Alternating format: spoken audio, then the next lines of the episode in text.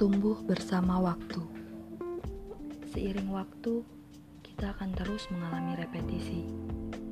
Kita akan kurus, lalu gemuk, lalu kurus lagi, lalu gemuk lagi.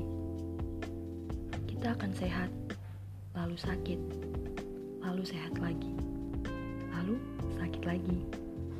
Kita akan jatuh cinta, lalu patah hati, lalu jatuh cinta lagi lalu patah hati lagi. Kemudian, tanpa terasa, kulit kita akan semakin keriput, dan rambut kita akan semakin menipis. Perut kita akan semakin membuncit, dan stamina kita akan semakin menurun.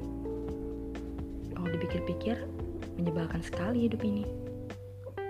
Kita disuruh menjadi saksi tubuh kita sendiri menua, dan tidak bisa kembali muda. Namun, seiring tubuh kita yang bertambah tua, kita selalu bisa mengimbanginya dengan pemikiran yang semakin matang. Karena yang menyenangkan dari menjadi dewasa adalah berbagi cerita dan pengalaman pada generasi muda. Ya, kita tidak bisa menghindari perubahan. Semua akan berubah. Entah itu ke arah yang lebih baik atau lebih buruk. Yang perlu kita lakukan adalah beradaptasi. Dunia tak akan selalu mengikuti apa mau kita tapi kita selalu bisa menyesuaikan kemauan kita dengan apa yang dunia sediakan.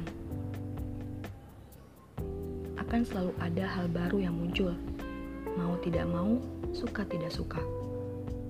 Bahkan jika direnungkan, setiap hari kita berubah menjadi manusia baru.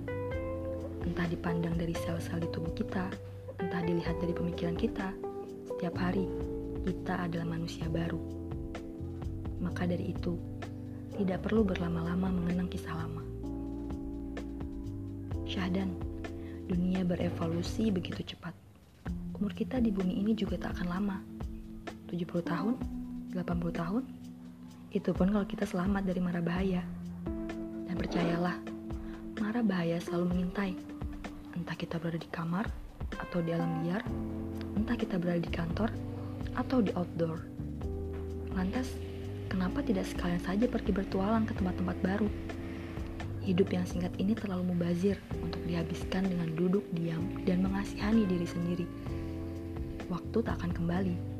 Jangan sia-siakan.